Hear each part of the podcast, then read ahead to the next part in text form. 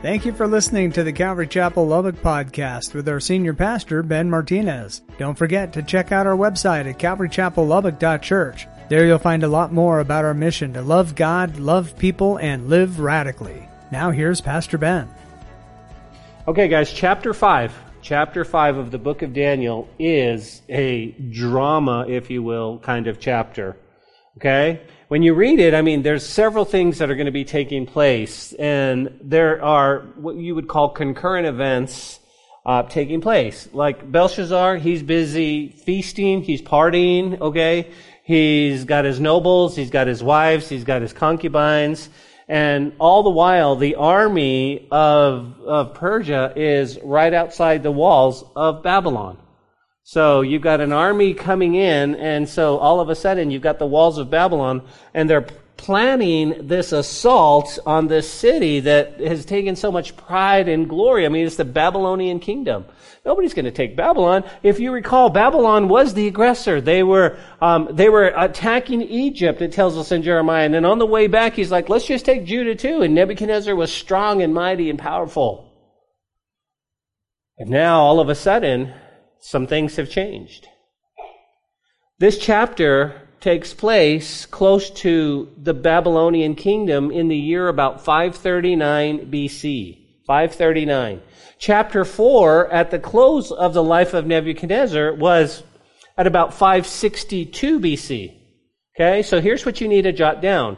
Between chapter 4 and chapter 5, you need to say there's been 23 years. 23 years.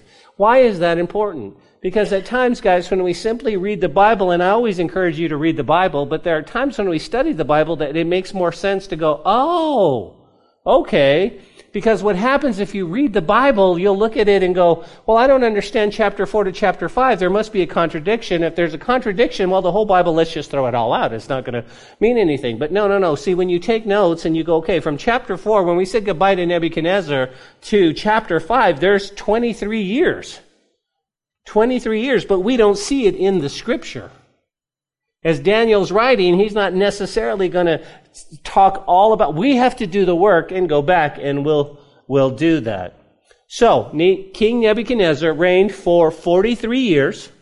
We've spent the last four chapters talking about this king. Now, here's what I find interesting. This king had several what we'll call God encounters, right? He had several God encounters. And it, it four chapters, if you will, to see that the God of this universe and have a real encounter with him. That's what was, and, and, I was just thinking about Nebuchadnezzar and I was thinking, dude, four chapters, but then I think about our lives and I wonder how many God encounters we have to have to really get on, that just get fired up for him and really walk and live for God. Nebuchadnezzar, it took four chapters. And, and in those chapters, if you recall, Nebuchadnezzar meets some really connected young men. And I, and I love this because we've had a group of young men start coming to our church, and I wish they were here tonight. But what I find interesting and what I find, these men, these young men, well, they're not interested in fitting in with the heathen of Babylon. You see, they were Hebrew, and no doubt that made an impression on the king. I'm afraid in our culture today, the young people need to find a greater value in serving God than living in the culture of the day. You see, that's what these four young men that we studied did. Church, listen, if we want to make an impression on those around us, our bosses, our teachers, whatever it might be, our clients. I'm telling you right now, if you want to make impression, stay focused on the Word of God. Stay believing in Jesus. You see, the world will take notice. Nebuchadnezzar, a type of the world, took notice on those young men. Well, wait a minute, they're, why are they different? Why are they different? And can I tell you this? The Christian life, the Christian walk, is not a sprint. It's not something we go, all right, I'm out, let's go. It's a long journey. And it's over time. And, and, and, and sometimes we sit back and go, God, I've been serving you. I got saved when I was 17. And, and Lord, this has been a long time. When are you coming back? And you go, well, you've been doing the same things for this long? Yes. Because the Christian walk is a journey. Is a journey. You see, most people will quote, I want you to dare to be a Daniel. Dare to be a Daniel. But I think a better person is for you to be you. For you to be you. Why? Well, I would encourage you tonight dare to be a ferocious man or woman of God. Dare to be that, say, this is what I'm going to do. I'm going to step in and I'm going to walk. And, and, and I think about, guys, I think about our movie and I think about Pastor Chuck taking that step of faith with the hippies and I think about all those guys. They're really the foundation of Calvary Chapel. But I think of a young man like Lonnie who was, who was just so in love with the Lord that he, that's, he could, he could feel that spirit. And, and at times I think we get so mature that we just forget to walk in the spirit.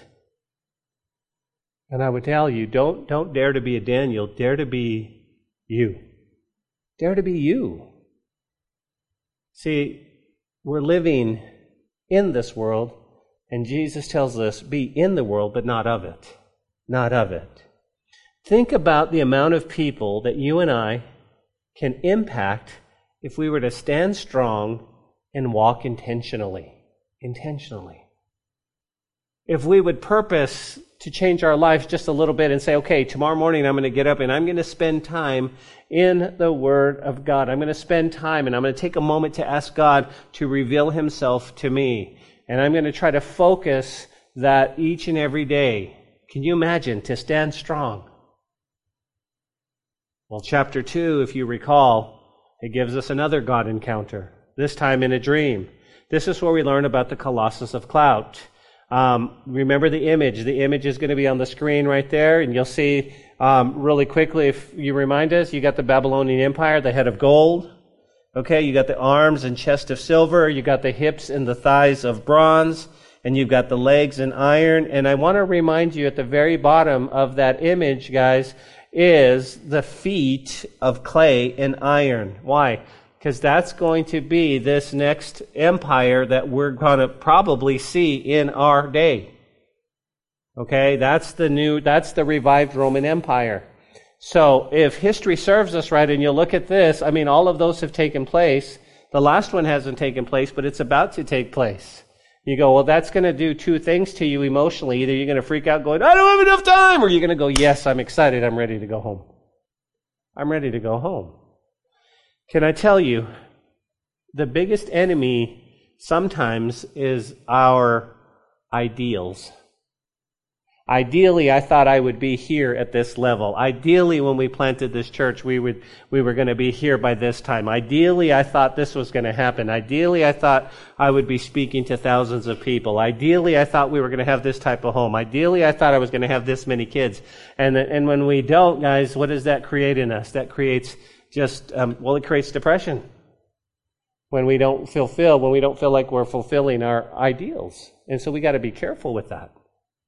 Because you are right where you are because God knows that's where you're supposed to be right now.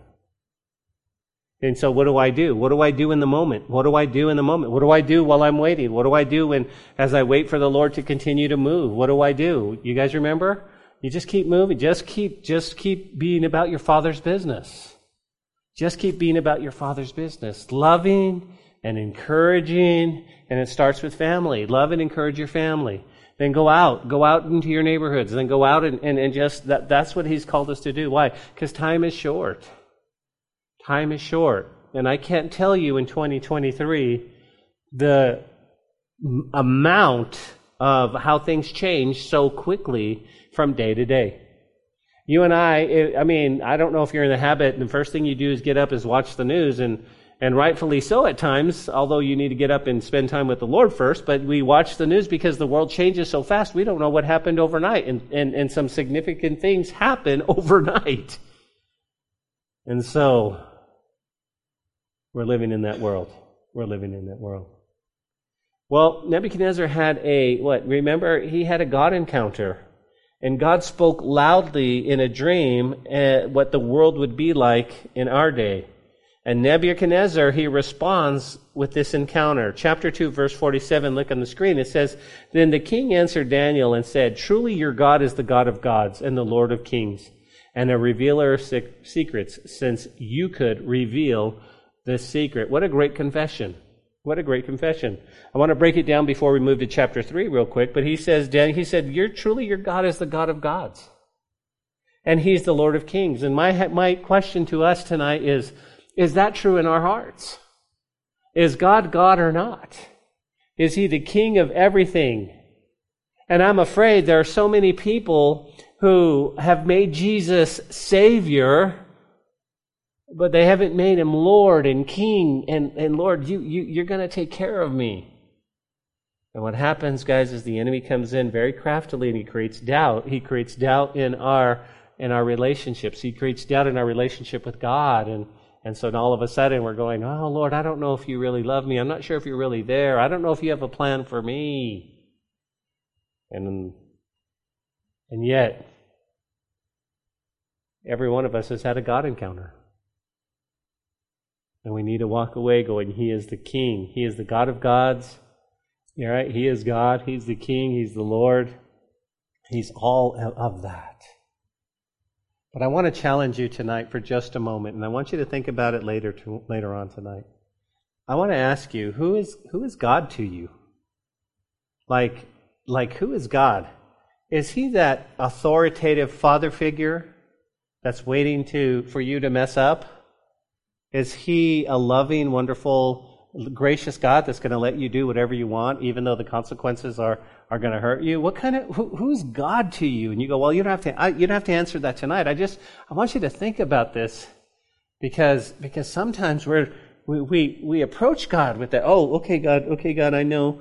Or, or we don't understand how amazing and the King of Kings and the Lord of Lords He is and how beautiful He is. And, and when you think about just the majesty of who He is and how gracious He is, you see, you're all here on a Wednesday night because you love the King of Kings and the Lord of Lords and you, you, you've got a call on your life for God to do more in your life. In chapter 3, we discover that God has once again proved to this king that he was in fact God. This was, if you recall, the fiery furnace. Listen, it all had to do with worship.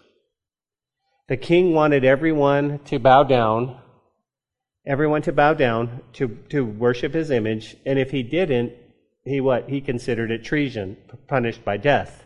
Right? Do you remember that? So, so I want to just take a moment and um, just draw your attention to that before we read the verse of chapter 3. Think about this. As we move closer to a one world government, a one world currency, as we start moving more prophetically, um, it's all going to have to do with worship.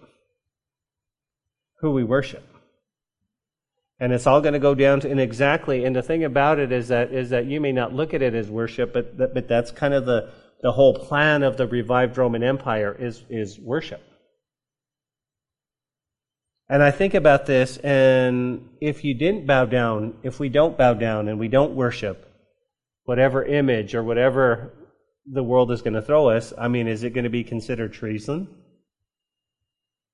You know are we going to be punished by death let me share with you what the world's going to look like once we're gone. Let's say that you're a believer here today, or, or maybe you're not a believer, and uh, you're walking, you're kind of walking the tightrope of the world. You, you've got one foot maybe in Christianity. You like hanging out with Christians, but, but the other part of you likes the world, and so you're just kind of doing that. And, and uh, man, the rapture takes place, and, and everybody's gone, and you're still here. And you know it. It's not going to be a surprise. You're not going to be going, God, I thought I was going to go. You know in your heart. And then think about this, guys. We're gone, but the world is going to be so ugly that actually the way you say, okay, your Lord, you're right, you're right, you're right. I'm sorry, God, forgive me. So then you're going to start following the Lord with all of your heart because you know the world is crazy. And you're literally going to have to die for your faith. You're going to have to die for your faith. And for you to go, oh, well, that's not a problem. I'll die. I'll die for my faith. It's not, that's not a problem. Well, think about it, guys. Think about, think about what that world's going to look like. Think about what that world's going to look like for just a moment. It's going to, it's going to be super crazy in the fact that, I mean, what if you happen to have little ones? And they, and, and here, here are your babies. Here are your babies and they say, listen, you need, you need to take this mark. It's for the good of all mankind. You need to take this mark. Uh, listen, if you take this mark, your babies will eat. No, I read something. Oh, you read something in a religious book? Come on. Don't believe that. If you take this mark, if you take this, uh, this, this image, if you, if you do this, your babies will eat. And you go, no, I'm not going to do it. And then what happens if they begin to torture your babies in front of you to get you to change your mind? And that's why we're trying to reach as many people as we can. That's why it's important. Nebuchadnezzar responds in chapter 3 verse 28. He said, Nebuchadnezzar spoke to, spoke saying, Blessed be the God of Shadrach, Meshach, and Abednego, who sent his angel, notice that's capital, delivered his servants who trusted in him, and they have frustrated the king's word and yielded their bodies, that they should not serve nor worship any God except their own. And so, two weeks ago we learned that his pride and the fact that he never remembered his God encounters left him like an animal. Do you remember that? And he was acting accordingly. What did he do? He ate, um, seven years he ate the grass of the field. He was, he was probably walking on all fours. The Bible says that his beard grew so long and his nails grew and he didn't get a manicure or a pedicure or anything else. And so there he was and, and all he did is eat the grass for seven years. Wow. I guess you could say he was a vegetarian, right? Up until that day. And so, uh, yeah, in Daniel 4:37, he says, "Now I Nebuchadnezzar praise and extol and honor the King of heaven, all whose works are truth and his ways justice, and those who walk in his pride, and he's able to put down." Okay? So, that was the last we we hear of King Nebuchadnezzar. So if you're taking note, he dies in about 562 BC. Okay? So Nebuchadnezzar's gone. Now, we come to chapter 5. How many years between chapter 4 and chapter 5? 23. Very good. Now, let me give you a nugget of truth. And here's what you need to write down if you're not afraid to write in your Bible. Chronologically, chronologically, chapter 7 and 8 take place before chapter 5. Chronologically.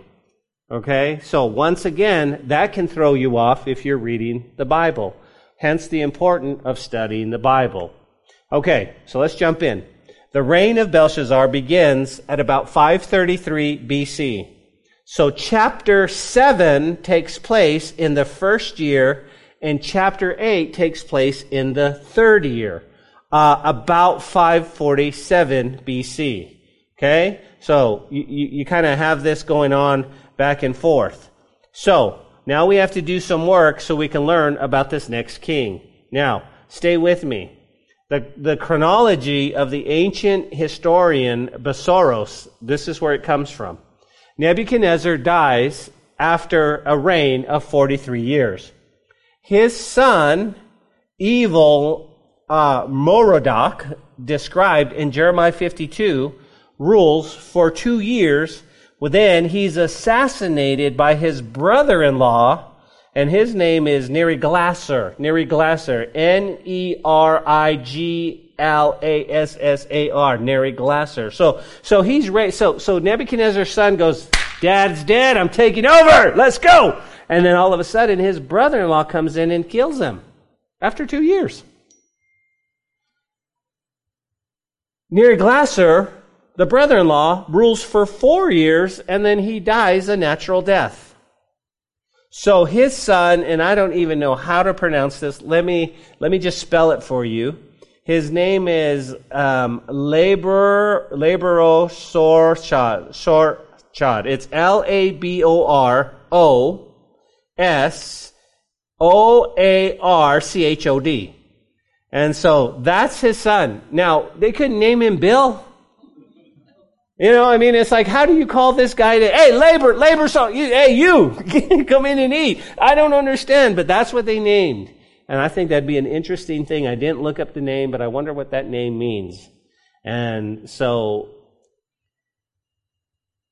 his son, the only child, and mentally unstable, by the way, probably because his mom and dad named him that, you know what I mean? Uh, he rules for only nine months before he's being beaten by a gang of conspirators. So, you know, I mean, being the king isn't always what it's supposed, what, what it's cracked up to be. So that's dead. You know, ding dong, the king is dead. And so they appoint a man by the name of Nabondius, Nabondius to be king. Okay? N-A-B-O-N-I-D-U-S, Nabondius. And he rules until Cyrus, the Persian, conquers Babylon. So Nabondius is ruling. Okay? Who is Nabondius? Nabondius has a grandson, and his name is Belshazzar. Belshazzar. So Nabondius is ruling. He has a grandson. That's like if I was ruling and my grandson Jesse, that's who he would be. He would be uh, Belshazzar. Okay? So, it's most likely at the time of Daniel chapter 5, Nabondius has gone out to fight against the Medo Persian army, and it's assumed that he's captured. Nobody hears from Nabondius again.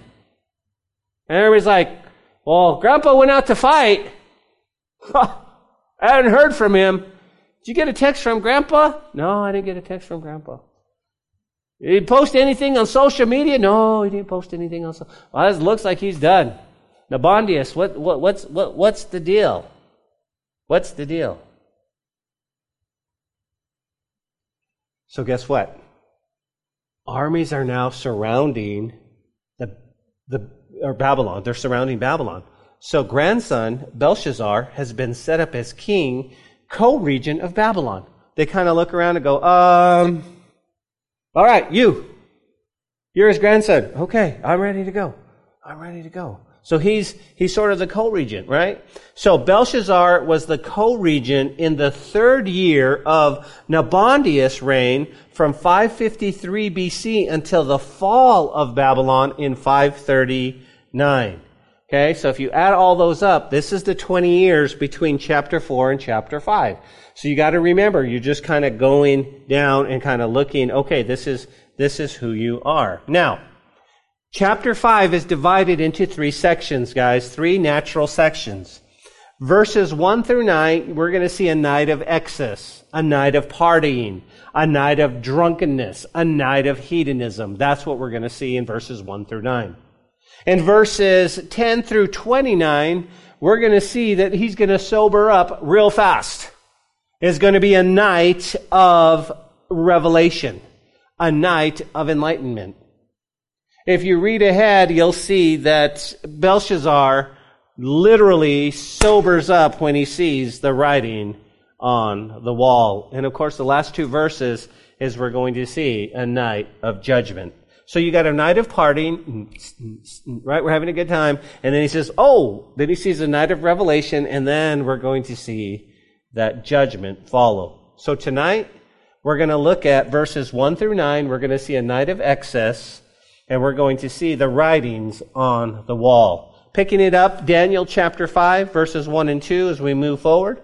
It says, Belshazzar the king made a great feast for a thousand of his lords and drank wine in the presence of the thousand. Can you imagine? That's a big party.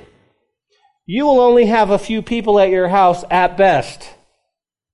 He says, invite a thousand people, okay? So, so Genevieve, we're inviting a thousand people to your house to have a party, okay?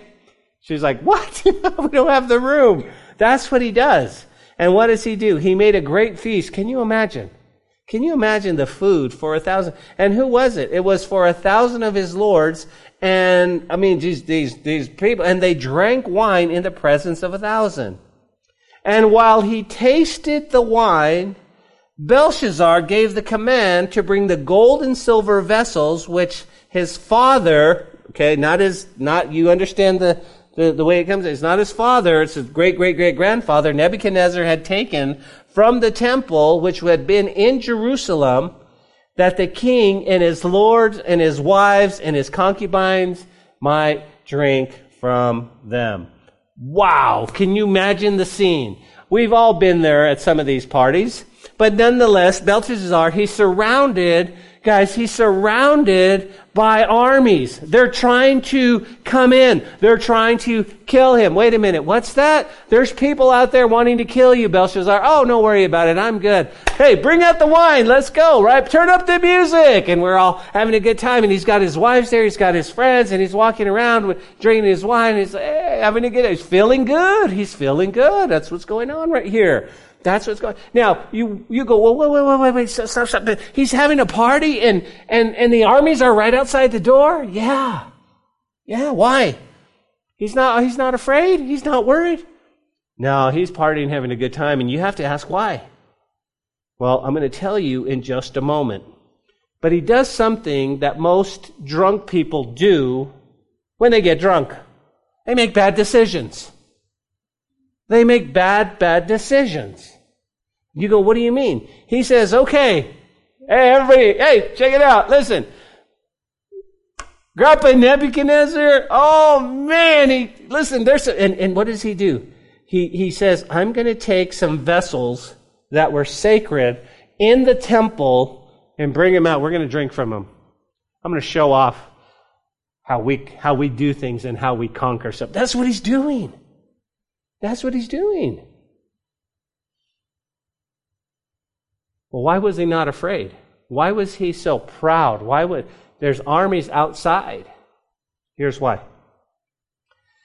Listen, the outer wall of Babylon, the outer wall of Babylon, guys, was 17 miles long, 22 feet thick, 22 feet thick, 90 feet high.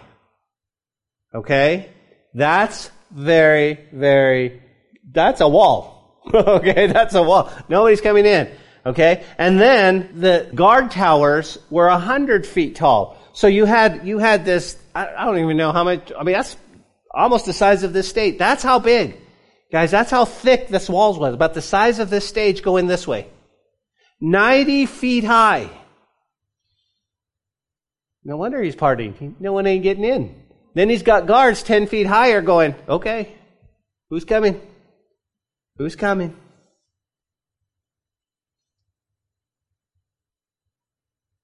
The gates into the city, guys, were made of bronze, and the system of inner and outer walls and moats around it made the city very, very secure. That's why. He's got a thousand people, and they're having and they're listen they're not even they're not even doing karaoke. I mean they have the real bands okay? They're not they're not even they're not even playing records if you will. They have band playing and having a great time. I mean this is this is a party man. And he's secure. And he's secure. Not even thinking about it is he?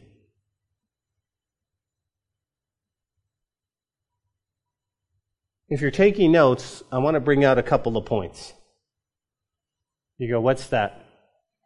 Belshazzar, right here, is a lot like the world we live in today. You go, how so, Pastor? You ready? Jot this down. I want you to notice in the text that Belshazzar is putting his trust, come on, somebody, in external things. He's putting his trust in walls, in guards, in gates, and moats. He's putting his trust that way. He trusts in the external things that will only bring temporary peace. Oftentimes, when we don't have the peace of God in our hearts, we will often look for external things to fill the void. Come on, guys, that's good. That's good stuff. We have to search our hearts for just a minute since it's Wednesday night and we're seeking God. Lord, am I trusting in external things and not trusting in you? Am I am I playing Belshazzar? Am I am I am I am I just like that? He was putting his trust. And I think the world does that today, church. The world is putting their trust in whatever they can put their trust in, and they're not trusting or finding the peace of God. You see, the trust of external things only lasts for but a moment. But the peace, the peace from Jesus lasts for eternity. Eternity. What's the second point you want to make, Pastor? Well, I want you to note the scene that we're seeing right here, a party. They're partying while a hostile army surrounds the city. Surrounds the city. And again, this reminds me of, it, it, it surely is reminiscent of the spirit of our age, right?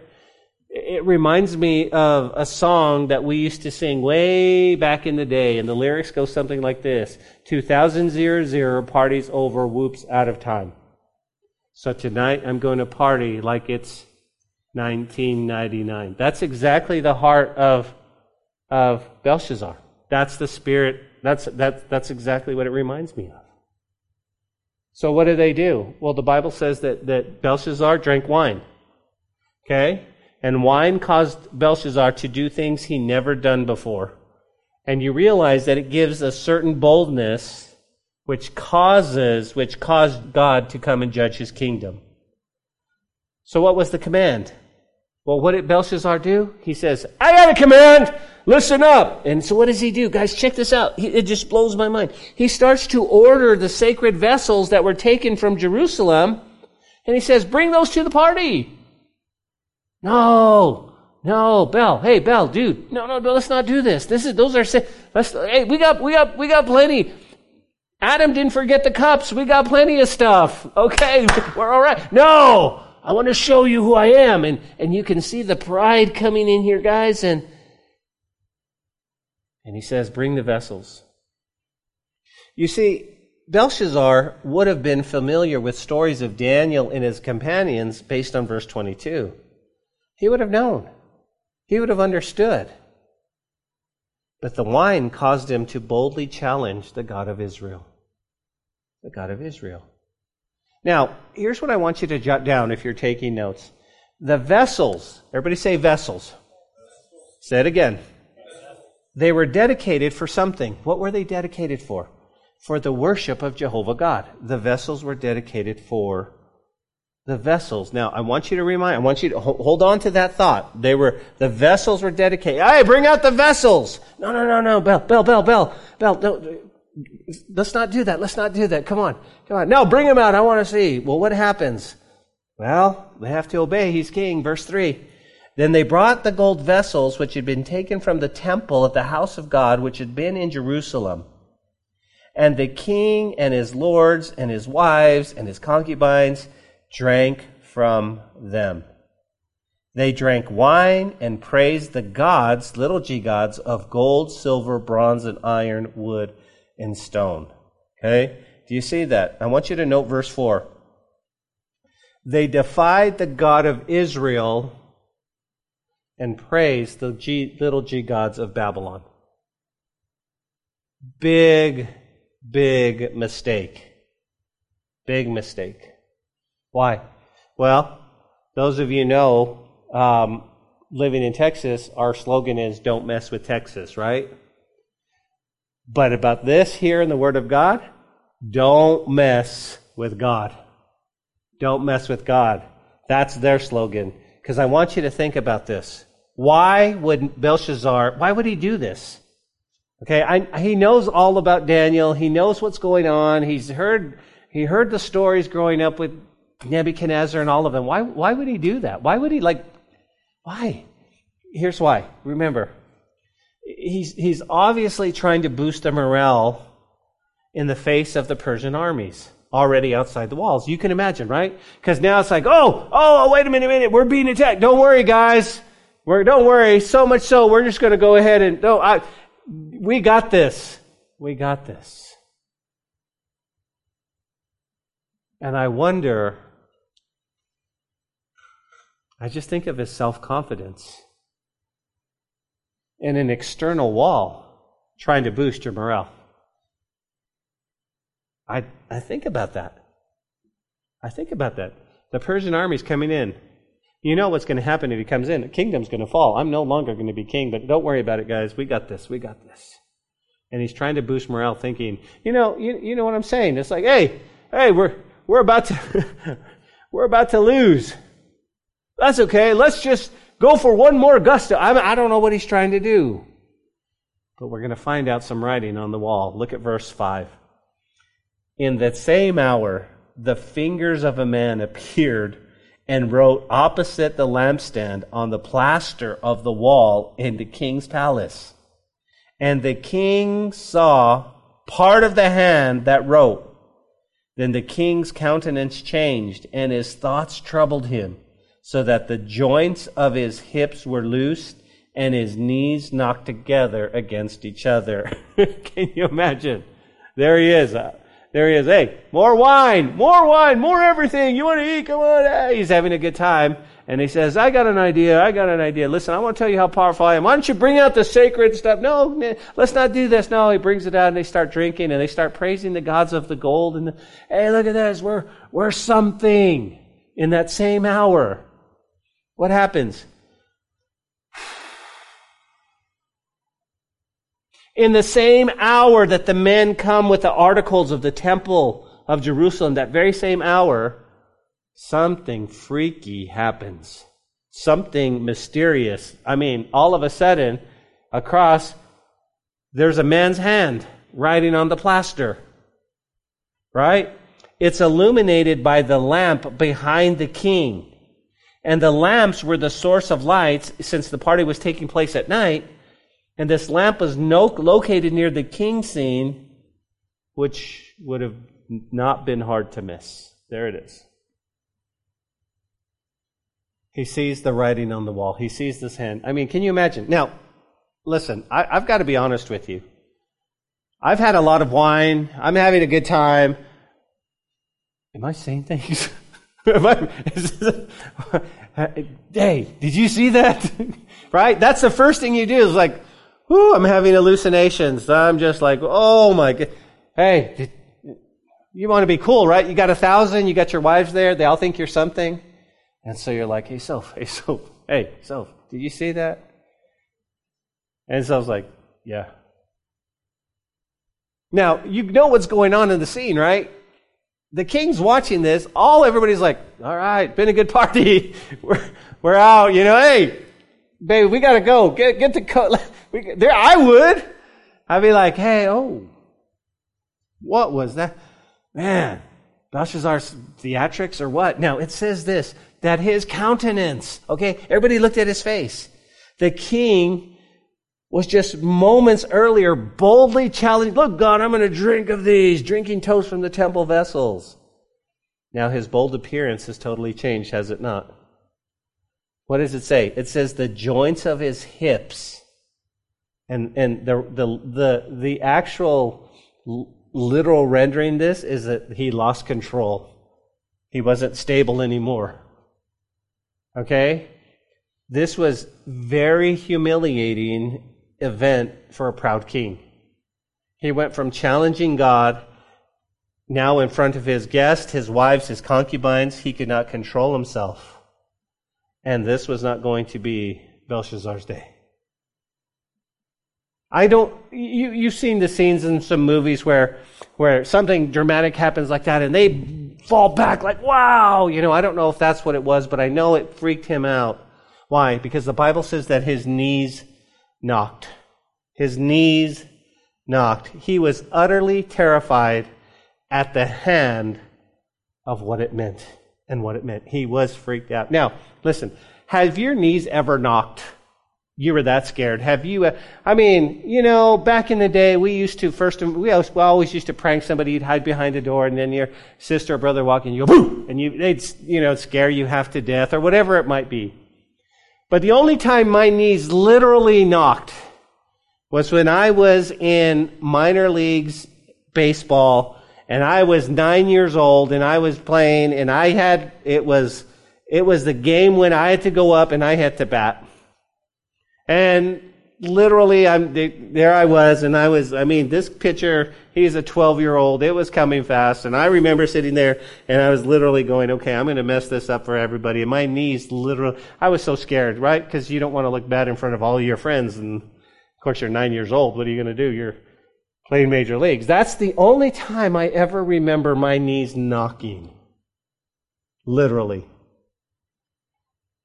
You guys want to know what happened? Hey, that's not true.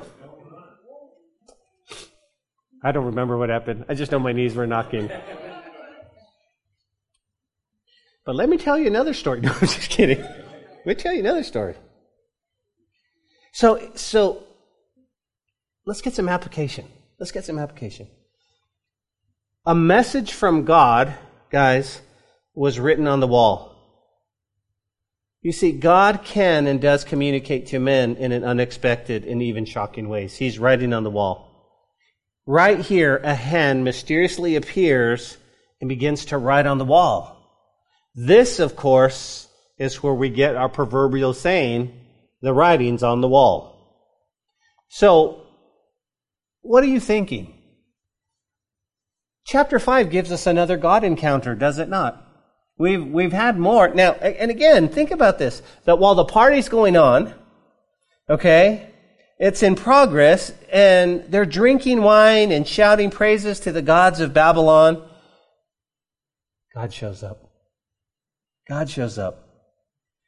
Now, we could say right here that God is the original party crasher. Don't you think? Because he comes crashing the party. Right? You hear the music stop, there's a right, oh, right? You, you know that thing. And then, and then suddenly appeared some fingers and they began to write on the wall. Now, is this not worse than having your party, having a party when you told mom and dad you wouldn't have a party and then they showed up? right? You, yeah, the ones who are laughing are the ones who did that. Nah, mom, we're, we're good. I'm just, I'm just going to stay in, have a few friends order pizza. Next thing they come back and you're like, all right, mom and dad show up and then they embarrass you by telling everybody to leave. Well, this is kind of what God did. God kind of showed up, didn't tell anybody to leave, but freaked everybody out. Why? Because he used a man's hand and a finger. Now, let's talk for just a moment. A while ago, I asked you to repeat the vessel. We're vessels. The vessels were used for what? Worship, right? The vessels that they mocked while while they mocked God while praising the gods of Babylon, guys, they were used honestly in the temple for the worship of God. And here they were used for idol worship. You guys you got this, right? You're like, okay. What I want you to take home tonight is realize, guys, that we're vessels of God, dedicated for the worship of God. You too are a vessel. And when you got saved, you're a vessel dedicated to the Lord. You're like, wow. What does that mean? In other words, let me say it like this we were created to worship God. We were created to honor God. The one thing we need to keep, always keep in mind is this. We have to be careful, first and foremost, with idols in our hearts. We have to be careful that we don't worship anything other than the King of Kings and the Lord of Lords. Well, Pastor, are you saying I can't love my husband? No, I'm saying you can't worship your husband. Well, I just worship and adore my husband. No, you're missing the point. Why? Because worship is taking anything and putting it above God. That's worship. You are a vessel created for worship. That's the first thing. It was Tim Keller who wrote, got it from someone else, that our hearts really are idol factories. They, they like to create idols for us. We like to worship. We were created to worship. But it's so important that we, we worship God. You see that? They took the things that were created to worship and they used them in a well, a very wrong way. We could spend the next 20 minutes talking about this, but I just want to leave that with you. Just think about that for a second. Because the one thing we need to keep in mind is we should see, we should see that the greatest problem in the universe is not mere moral failure, but a failure to honor God. That's the greatest problem in the universe is people don't want to honor God. Be wise, church, when you use this vessel for idol worship. Be wise, because you might have a God encounter much like the one Belshazzar is having. Note his reaction, verse 7. The king, the king cried aloud to bring the astrologers, the Chaldeans, and the soothsayers. The king spoke, saying to the wise men of Babylon, Whoever reads this writing and tells me its interpretation shall be clothed with purple and have a chain of gold around his neck, and he shall be third ruler in the kingdom. Now, you can circle that word for third ruler because the statement demonstrates the accuracy of the book of Daniel compared to the critics. The mention of Belshazzar as king of Babylon caused many critics to question Daniel and the authenticity. How so? The reason Belshazzar could promise someone to be the third ruler was because his father, Nabonidus, was the first ruler and he was the second ruler. So, he, you, you, see, you see how they would go, oh, well, wait a minute, if he's king, how can he make third ruler? Well, he's always considering, well, Nabonidus, my dad is still ruling, He's just lost out there somewhere. Hadn't heard from him. That makes me co-regent, co-ruler, so I'm second. So if somebody can interpret this, yeah, make you third ruler. And everybody goes, oh, wow. Okay, okay, got it. Got it. Verse 8. Now all the king's wise men came, but they could not read the writing, nor make known the king its interpretation. Then the king Belshazzar was greatly troubled, and his countenance changed, and his lords his lords were astonished. I'm sorry, I'm just thinking, guys, all of this party's going on, and it comes to a screeching halt because everybody sees the hand, and then now they have something written, and, and he's like, uh, "Bring all the bring bring all the wise guys. Tell me what it means." And nobody can do that, and so it says that the lords were astonished. They're probably like backing up, going, "All right, I don't know what's going on here. I don't know what's happening." Right? Again, think about this. The wisdom of the world is pitted against the wisdom of God, championed by Daniel. The wise man could not read the writing or understand what it meant. In an applicational sense, the same goes with the Bible today. Don't you agree? The wise men of the world cannot read the Bible and understand the words. The meaning is hidden from the skeptic who chooses to reject God's word. It's the same way. They're all like, well, let me tell you. No. Let me tell you the Word of God. The Word of God is so beautiful that it's deep enough for an elephant to drown in, but it's shallow enough for a child to play in. That's the Word of God. If you want to study, it's amazing. It's amazing. And then there are times when you read it, but it's so important to have Bible study. Why? Because now you understand who Belshazzar is compared to Nebuchadnezzar, how he came, how there was 23 um, years between them, and that he could say, hey, whoever can read this will be my third ruler because my dad is still out there. He's, he's, he's actually um, probably dwelling north of the Arabian desert as recorded in the uh, Chronicle, so, so he didn't know that, but so you're saying God's word is real? God's word is truth? Yeah. So let's close with this. We've covered 1 9. We're going to get to that next week. But I want to I want to bring up 1 Corinthians chapter 1, 18 through 21. Paul writes to the Corinthian church, For the message of the cross is foolishness to those who are perishing. But to those, to us who are being saved, it's the power of God.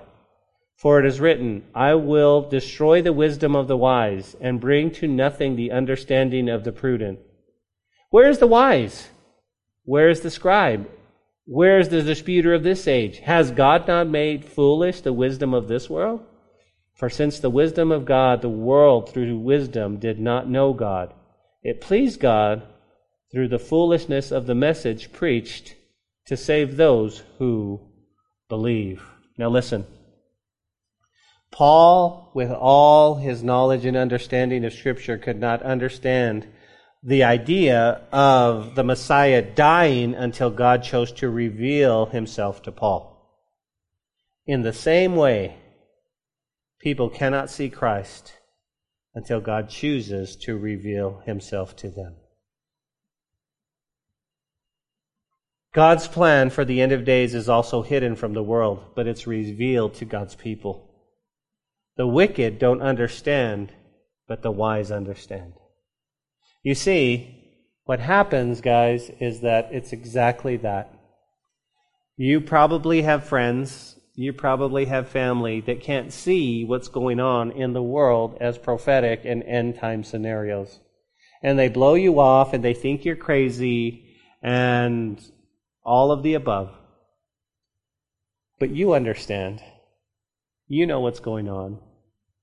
You go, well, Ben, Ben, I got a question real quick, real quick, since we have just a second. Um, what if I believe that the Lord Jesus is coming back soon, but he doesn't come back for the next 10 years? Or he doesn't come back for the next 20 years? And I'll tell you why. That's a good question. I'll tell you why. Because God's heart is so that people will be saved. And as long as people are getting saved, it's going to delay the return of Jesus. You understand that? And so for you and I, 10 years is not a long time. 20 years is not a long time. I think of, I think of, of some of us in this room who, are, who got saved at a later time. I think of that. What if the Lord would have come back in 1988? You wouldn't have been saved. And his heart is so gracious. But you do understand what Jesus said. Jesus said, listen, you guys can look at the weather and say, wow, those clouds are coming in. I think we're going to have a storm. He says, you can also see the signs of the time and realize that it's coming. Let me give you a couple and then we'll pray. Number one, everything that has to happen prophetically has already happened. And so, so all we have to do is wait on the return of the Lord Jesus. But based upon, based upon, are we living in the last days? Based upon Ezekiel 38 and 39, based upon all that's happening in the Middle East, based upon, I mean, even just crazy stuff like, like Benjamin Netanyahu not winning the election, now winning the election, and now he's in charge of Israel again. All of the stuff that's going on, all of the, the Russian, uh, China, everything that's happening right now, based on all that, we're closer than we've ever, ever, ever, ever been. And so God's revealing that to you. And so what that does in our hearts prophetically is go, okay, Lord, I want to be right with you. I'm going to keep walking. I want to be right with you. Second of all, I mean, when you think about that, wow, Lord, even though I see it, we see a remnant of revival coming through our land. And we're seeing things that, wow, Lord, Lord, wow. And here's my heart, and I hope it's your heart. I hope you go, listen, God, I love reading all of the stuff and in, in, the tongues and all that in the, in the book of Acts, but I want to experience it. I want to see revival here. I want to see, I want to just see you just pour out your spirit in a way like never before. I want to see, I want to, I want to see, I just want to smile and just go, God, I'll wait, Lord, for you to come back if I could see another great awakening. You saw in the movie last night, hundreds of thousands of kids and people and of all ages were going to the beach to be baptized. You saw that. God did that. He can do that again. He can do that again. Is God God or not? Father, tonight we thank you. Lord, next week we know that Daniel's going to come and reveal the meanings. We're excited to see what happens. But tonight we want to honor and worship you. We want to glorify you. We thank you, Lord. Father, the world, Father, the world is partying. It's drinking, it's excess, it's doing all the things, God, all the drugs that are coming in, Lord. The world is doing that. And the enemy is right outside the door. Lord, people are putting their trust in external things.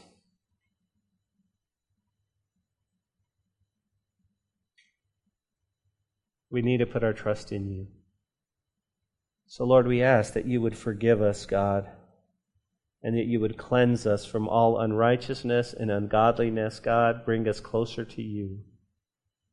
Lord, I pray that the young men would dream dreams and the old men would see visions, God, that you would pour out your spirit. We are living in the last days, and so, Father, we receive. And Lord, if there's anything in our hearts, God, that is, that is hindering the Holy Spirit to move mightily,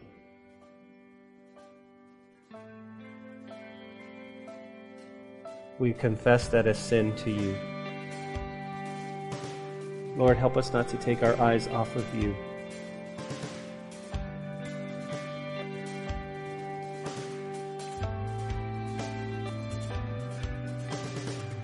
Love you, Jesus. In your name we pray. Amen. We hope you enjoyed today's message. We'd love to hear from you and see you in person at the church. You can find our contact information, location, and even give a donation at calvarychapellubbock.church. We'll see you next time on the podcast. Until then, may God bless you and your family.